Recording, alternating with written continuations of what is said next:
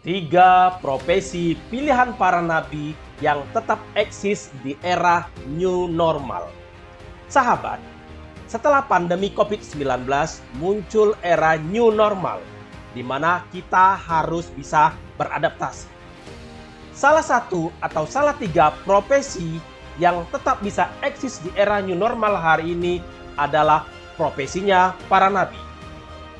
Jika kita pelajari profesi-profesi para nabi dan rasul tersebut, maka ada tiga benang merah kesamaan secara umum, yakni 3B, beternak, bertani, dan berdagang.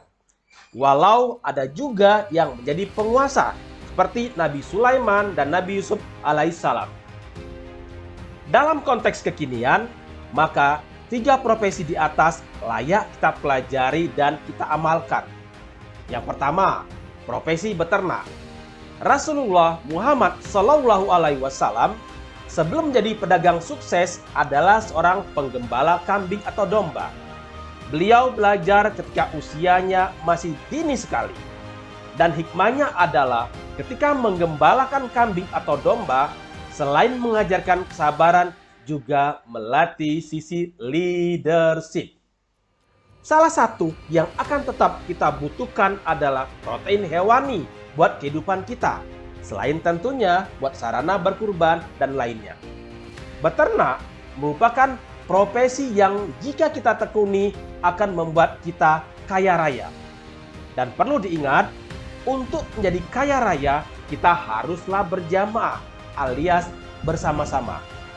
Berapa banyak jika kita lihat hari ini orang-orang super kaya mereka tidak sendirian, tetapi berjejaring. Yang kedua, profesi bertani. Orang-orang muslim itu bersirka atau bekerja sama dalam tiga hal, yakni padang rumput, air, dan api.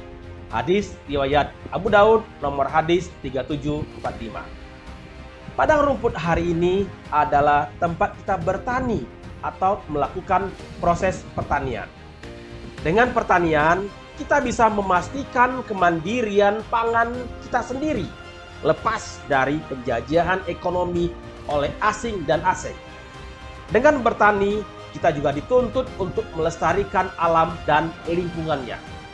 Bertani, baik pertanian tradisional atau pertanian modern hari ini, bisa membuat kemakmuran sebuah negara.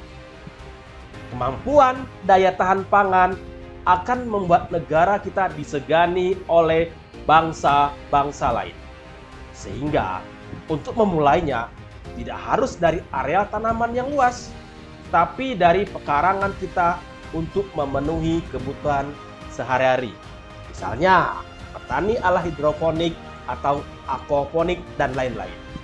Bertani juga mengajarkan kita untuk menerima apa adanya. Belajar ikhlas setelah ikhtiar maksimal.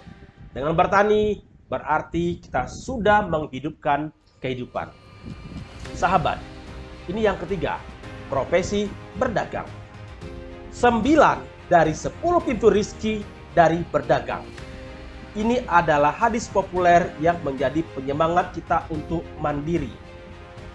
Jika dulu berdagang antar negara atau antar pulau, maka sekarang Selain berdagang secara tradisional, kita juga memungkinkan berdagang borderless alias tanpa halangan via digital. Lewat teknologi internet, baik dalam skala yang kecil seperti online shop dan marketplace, maupun ekspor dan impor produk, barang, atau jasa antar negara. Kenapa ketika kita selesai sholat disuruh untuk berterbangan di muka bumi? Karena Ternyata di wilayah level kelurahan atau kecamatan tempat tinggal kita tidak cukup besar bagi pergerakan seorang muslim. Bisa jadi pagi ini kita bertransaksi di Depok atau Jakarta, siang atau malamnya sudah bertransaksi di Singapura, Turki atau negara lainnya. Mari kita mengikuti jejak para nabi dan rasul dengan mulai mencoba beternak, bertani, dan berdagang baik secara offline maupun online. Saya Hari Sol Putra, Managing Director Wellflow 19 Teknologi, founder DOI. Daya Optimasi Institut, Motivator Keuangan Indonesia. Terima kasih sahabat sudah menyaksikan video ini.